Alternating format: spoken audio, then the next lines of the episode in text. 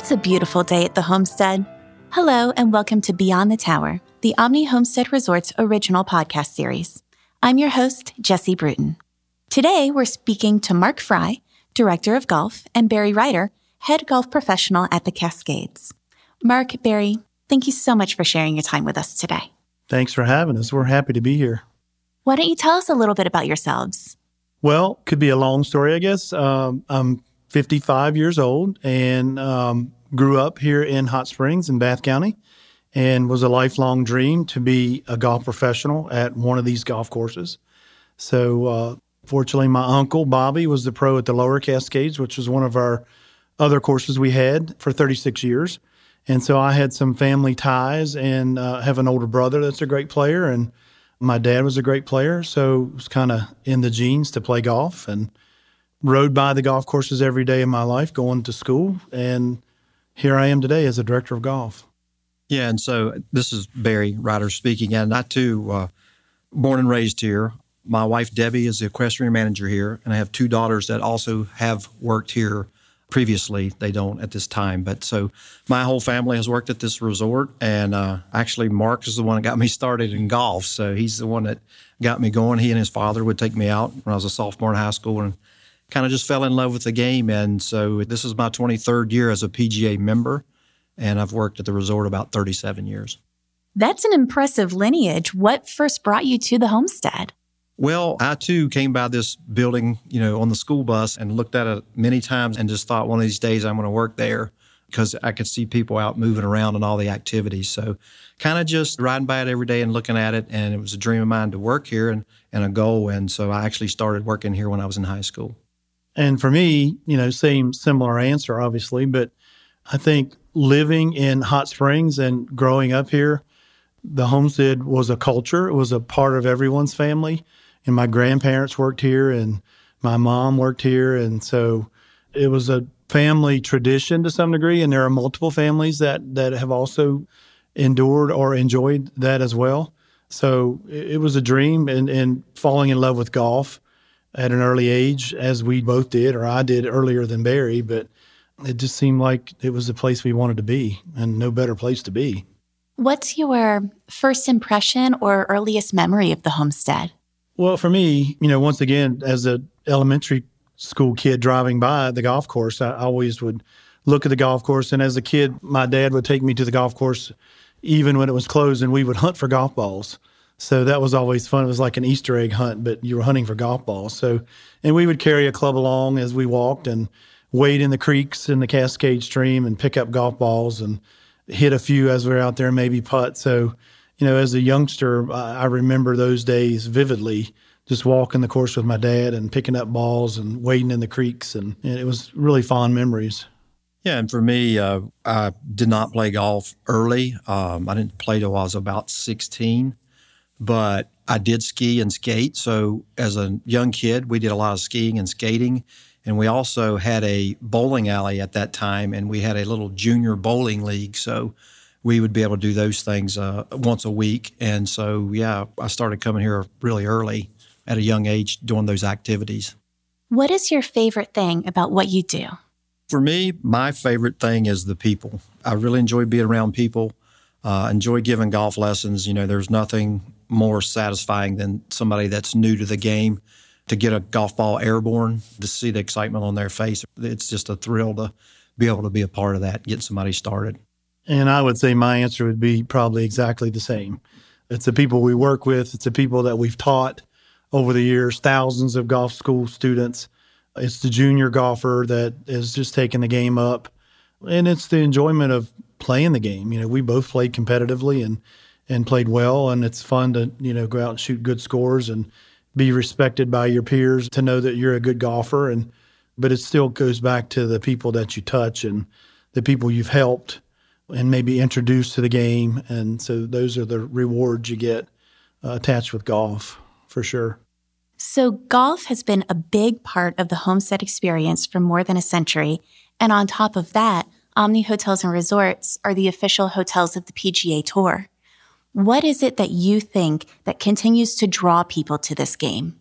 Well, I mean, the game in particular is such a challenging game. It's a game that anyone at any age can enjoy. I can remember when I worked at Roanoke Country Club, we had a gentleman that was 92 years old and he walked and played golf two or three times a week. So it's not a game that you die away from or you get tired of. It's always a challenge and it's a rewarding game. And for here, we have some of the finest golf courses in the country, if not the world, especially when you look at what the Cascades Golf Course has offered and, and what it has proven itself to be through many national championships and whatnot. So it's a challenging golf course. It's a mountainous layout. It's a beautiful setting, the serenity around it. So uh, it's just a great place to be. So, on that note, I know that the Cascades is annually ranked as one of the top mountain courses and top public courses in the country. How would you describe it? What do you think helps it achieve that recognition year over year? Well, it's the terrain, I think, more than anything. It's the difference in the terrain, the hilliness, the uneven lies, the way the golf course was built. You know, in 1923, the Cascades was built, and in that day and time, they didn't have the ability to move a lot of terrain, at least not easily. They did it with mules and hand labor. So that course was carved into the mountain, and I think it's that setting and that playability that makes it unique. Um, there are not a lot of level lies. Each hole was different. And as Sam mentioned in his quote that's at the first tee, or has mentioned it several times, when you play that golf course, you will probably use every club in the bag. So to me, that's a unique experience. It's not just a driver and a wedge and a driver and a short iron. It's a variety of shots, a variety of stances and lies. Every day is different when you're out there, I think. The Sam you mentioned, of course, being the legendary Sam Snead. Yeah, so in talking about the legendary Sam Snead, we would be remiss in not bringing him into the conversation. Certainly the most famous and legendary golfer of all time. And, you know, we claim him as our own. He was born here in Bath County and he's buried here in Bath County. I was fortunate to meet Sam at an early age and play golf with him the first time when I was 16. And my dad played with him at the Lower Cascades in one round where he shot 60 and he was 71 years old. So Shooting your age is always a golfer's goal, but to beat your age by 11 shots at the age of 71 was historic. So Sam is still, in our mind, the greatest golfer ever. He still is tied with Tiger as the most PGA Tour wins. And uh, he shot a 27 at the Cascades on the back nine. He had nine straight threes. So just fathom that nine straight threes. So we miss him, but he's not forgotten. Is it true that several golf course architects actually declined the opportunity to build the Cascades? Yeah, we know of a couple for sure. Tillinghast was one that looked at it and basically said it couldn't be done. Um, and then William Flynn was contacted, and Barry and I were having a conversation on the walk up here, and he told me something I didn't know, and I'd been here my whole life. But when Flynn said he could build the golf course, he said he could only build it if they could have bought this piece of property, which entails the third and fourth hole today. And I really didn't know that that was a separate purchase. So there were actually three properties, specific properties that were purchased in an effort to build the course. And Flynn, who said he could do it if we could purchase that one smaller piece of property on the third and fourth hole, which we did. And he built a remarkable golf course, unbelievable mountain course. When finally decided that Flynn was going to design the course, they started construction on September 12th of 1923. Uh, and at that time, they had a crew of about 12 people. And they actually started on the second hole was the first thing that they did, clearing trees and stuff. By November, they had about 90 people working to build the golf course. And most of those people that were working there were staff members from the Homestead Resort itself. So they would actually pull people from different departments carpenters, painters, electricians to help build the golf course.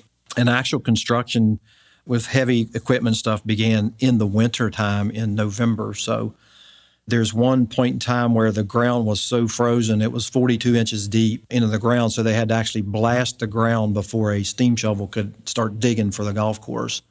So that's how cold it got at that time. The course actually opened the first tee in the ground on october the 11th of 1924 so in 13 months' time, they built a championship golf course, uh, which is incredible in today's times. It cost about 15 to 18 million dollars to build a golf course in today's time. And to build the Cascades in 1923 24, they spent $140,000. So the Cascades, as Mark said before, had a bunch of natural resources. And one of the things that they did was they took humus or black dirt from the surrounding hollows and mountains to put on the golf course after they finished their blasting. One of the interesting things, well, there was a couple interesting things. There was a house that set in the middle of number one fairway. So they actually jacked the house up and put it on round logs and rolled it out of the fairway to put it to the right of the fairway so they could build the first hole. And the, the second thing that was really interesting was for the first two years of the Cascades, they mowed the fairways with a horse pulling a mower blade because the dirt was still so soft that they couldn't get mowers or tractors on there to mow it. So for the first couple years, it was horses pulling mowers instead of tractors. So found that pretty interesting. And that was in an effort to keep the fairways from getting tore up and rutted up. And uh, every time it would rain, when they'd find a pool of water, then they would bring in dirt and fill it in to get rid of all the low spots in that first couple years. So it's pretty neat history on the on the Cascades itself. Yeah, and another interesting fact that Barry and I were talking about on the way up here, and I didn't even know it still, was that the most expensive hole to build on the golf course was the 17th hole, because the 17th hole was formerly a watercress farm. So there was ponds and lakes, and the stream kind of ran through where the fairway is. So they had to move the stream, and then they had to backfill all those ponds and all those lakes and all those springs to put the 17th hole in where it was. And I, did, I didn't know that until today when Barry and I were walking up. So he's a pretty good historian on what happened at the Cascades. But that was an interesting fact. And just ironically, we just spent quite a bit of money last year on drainage on that same hole. So it's still costing us today. So, have there been any significant changes to the course over the years? There have. You know, we could define it as significant. One of the things that we were able to do was we were able to get our hands on William Flynn's original blueprints. So, in doing that with the grids that were on there, we were able to measure widths of fairways at certain points. We were able to measure green dimensions. And we actually took aerial photos of every green at 200 feet with a drone and with that, we could take the drone photographs and overlay those on the original blueprints. And we could see how the greens had changed dramatically, some of which, you know, mowing patterns change. Some of the cutouts or the curvatures were turned into true circles. And so, in our effort to get ready for our centennial, which is 2023, we wanted to try to bring the Cascades back as close to original as William Flynn saw it in his day and what his thoughts were. So we widened fairways, we redesigned, reshaped greens. We've added some interruptions where it was one long fairway. Now there might be a bit of rough in between. Some of those, that's an interruption from fairway to rough to back to fairway. So we did all that referencing his original blueprints. We also removed a lot of trees that had overgrown, and those were maybe not as much from an architectural standpoint of what Flynn had in mind, but because of airflow and lighting and texture of the grasses, we found that with better lighting and better airflow, we could improve the conditions of the fairway. So we took a lot of trees out, we changed some sight lines. We're in the process of building some new tees for uh, some of our senior golfers as our golfers are getting older and probably the average age is getting a little older back in 1923, there was not a senior set of tees built. And so we're in that process now as we head into 23, which is once again our centennial, that we would like to have everything kind of buttoned up at that point. We've reshaped the creeks, we've redone the ponds, redredged the ponds. So uh, we're getting closer and closer to what we feel Flynn's intentions were. And I think he'd be very proud of it today. I understand that the Cascades has hosted some pretty notable tournaments over the years. Can you tell us about some of the more memorable events? Yeah, you know, fortunately, the Cascades has hosted eight national championships. And when we define national championships, that's typically hosted by the USGA, United States Golf Association. So those are kind of, from an amateur standpoint, those are the top events in the country. So we've had eight of those. We also hosted the senior tour, which was the Merrill Lynch Senior Tour Shootout. We did that two years in a row, and that was the top 10 money winners on the senior tour that came here and played. And we had Hale Irwin and Bob Murphy and J.C. Snead and played in that, and they were fascinated by the condition and the golf course itself. We had the women's U.S. Open here in 60, I want to say 67, which was a huge event, obviously. And then we had the NCAA Division One boys here. That was in 2004. Ryan Moore was the winner that year. And several of those guys went on to play on the tour after competing in that as an amateur. And so the course has held its own for 100 years. Those Division 1 boys that came here in 2004, best college boys in the country, they saw the yardage at 66 and changed yardage and thought they were going to come and just light it up and tear the course up. And they really didn't. There were only four or five guys that shot under par for the week. So the course has a history of holding its own, even though it's a shorter course by today's standards the quality and the shot making and the design that Flynn gave us has stood the test of time. And so it still is a competitive championship golf course, and we're very proud of it. Yeah, I'd like to add in 2004, the Cal Bears won that tournament at 14 over par as a team. So, like Mark said, it, it held its own for those guys. Yeah, 14 over par. That's they thought they were going to tear it up, but they didn't. So, which hole do you think is the most challenging on the course?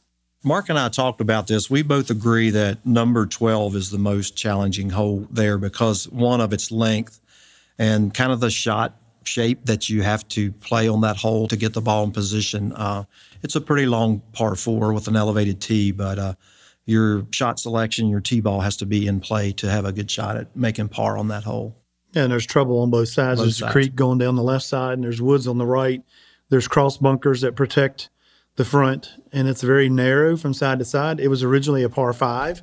And in 1988, when we hosted the men's USGA US Amateur, they changed it to a par four. So the green was really built by Flynn to be receiving wedges as a par five. But when they changed it to a par four, you're now hitting a long iron into a very narrow green. So it's a very challenging hole. It was voted the number one hole in Virginia for many years. That's awesome. It sounds like it doesn't give you much room for error. it really doesn't. So if you make par there, you you're happy to go on to the 13th hole. so that one's the most challenging. Which is your absolute favorite? I like 13. Uh, it's kind of the same shot shape as 12. You have to hit a little draw, but the creek hugs the left side. And the reason I like the hole so much, when Flynn redesigned the golf course, the creek used to run through the middle of the uh, fairway, and he changed that and moved the creek to the left side. And in doing so, he replaced the creek line with bunkers. So if you look at the bunkers, how they run through the middle of the fairway, it's where the creek used to go. But the second shot is why I like the hole so much. When you hit your second shot, you're hitting down toward what we call the gorge. So the ball seems like it stays in the air forever and it just floats against that background. It's a pretty neat shot. Yeah, and I would say my favorite hole probably is the 16th hole. 16 is a par five, a dogleg right, so it's very risk rewarding. The Cascade Stream, which is where the course gets its namesake, runs down the entire right side and then it cuts in front of the green. And there's a pond in front. And so the second shot, if you choose to hit for the green in two, is just total carry. So you can't miss hit it any whatsoever. It has to be a really good shot. And so at that point late in the game, a lot of matches or a lot of games are on the line. So there's a lot of pressure for that that hole. And then it's such a risk reward. If you hit a great shot, you can be certainly rewarded. But if you miss hit it, you're not going to be rewarded. I threw my wedge in the pond there one day, and I think Barry went and got it. So I was I dumped my third shot in there, and I got frustrated, and I threw my club in the pond, and Barry retrieved it and brought it back to me like a week later. So. I've had some ups and downs with that hole. That's a good friend to have. yeah.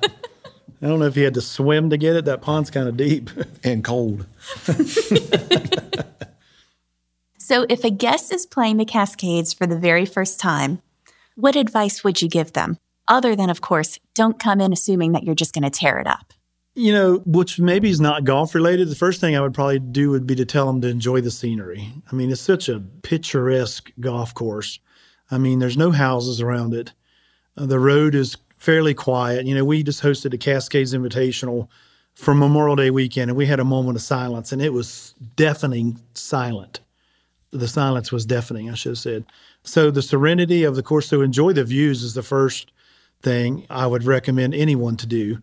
And then from an advice standpoint, you know, the greens can be very fast. So I would say probably keep the ball in play, keep it in front of you. You don't always have to hit driver. You might be better off to hit a fairway wood or an iron off the tee just to ensure yourselves you're not in the deep rough or one of the creeks. So play short, play in front, and enjoy the scenery.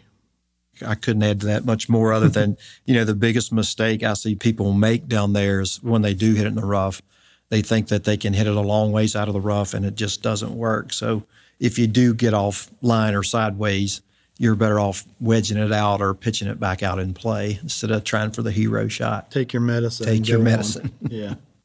So, if a guest had only one day to spend at the homestead, what is one tip that you would say you cannot miss this one thing?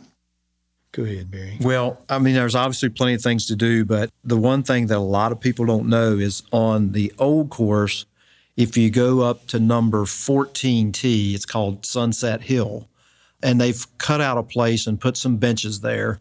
And it's probably the only place around the resort that you can actually see the whole resort. So if you go up there, it just gives you a full view of the hotel. Unfortunately, it's not advertised and it's it's not one of those things that you can just walk up to. You have to know how to get there. So a lot of times people come by and say, "What's that up there?" and you have to kind of give them direction to get there. So but yeah, it's a it's a great view from up there. And it's not a lot of people get to see it other than golfers. Yeah, and I think one of our activities that I would strongly recommend, and unfortunately I only did this a couple years ago, was the Gorge Walk. I think the Gorge Walk is, in my opinion, a definition of what the Allegheny Mountains in Bath County and really stands for. It's peaceful down there. It's a waterfalls and and Brian, our, our guide, and all the guides do such a wonderful job. But learning a little bit about nature down there and Bath County, I think, is all about nature. We grew up hunting and fishing, and we can appreciate what that water and that stream and that setting means. And so, for someone that lives in a city and, and walks on the pavement every day, to walk down there and be next to nature and see what these mountains and what this county has to offer, I, I would recommend you do that. I love that. We spoke to our naturalist in season one about that particular hike, mm-hmm. and it mm-hmm. was so captivating. Yeah. He does a spectacular job. He's uh, very well schooled in everything down there, and he really enjoys being in front of people. I think he does a great job. I only did it a couple years ago, and I thought it was fantastic. And I'd walked in and out of there my whole life. But to do that with him is a whole different experience. So, what's your favorite secret about the homestead? Something that people understand and discover once they're here, but prior to experiencing themselves would never know. Well, I don't know if it's a secret, but I think once they get here, the thing that they recognize is the sincerity of the people that are here and how they take care of you and how the county pulls together and the people of the resort pull together and it's one big family, it's a team. And so I think probably the biggest asset that the homestead has to offer is the people and the the way they love the resort and they love what they do and they love having the guests here and that's my opinion. Meet as many people as you can meet that are here. You won't regret it. Yeah, and I think when they come here, the people that work here make them feel safe when they're here. You know, you're away from all the hustle and bustle of the big city, so it's a very quiet town. So I think we like to tell them, "Welcome home." yeah, this should be home. Yep. I love that. Well, that's all the time that we have for now. Mark, Barry, it's been an absolute pleasure. Thank you for being our guest today. Thank you for Thank having you, us. Thank we you very much. Mm-hmm. Learn more about hidden treasures at the homestead by listening to our entire podcast series, available at theomnihomestead.com slash podcast. You can also find us on Apple Podcasts and many other podcast apps, or you can follow us on Facebook, Twitter, and Instagram. For exclusive offers on the Omni Homestead and other Omni hotels and resorts, sign up for Select Guest. The program rewards members with a simple way to earn free nights and access to exclusive offers. Plus, returning members enjoy perks like complimentary daily beverage and more. Beyond the Tower is a production of the Omni Homestead Resort in Hot Springs, Virginia. The title music, Welcome to My Homestead, is written and performed by David Hill. Our executive producer is Lynn Swan our producer is John Kendall Royston, and your host is me, Jesse Bruton. Many thanks to all of our talented guests. For information about how to book your next stay, visit theomnihomestead.com.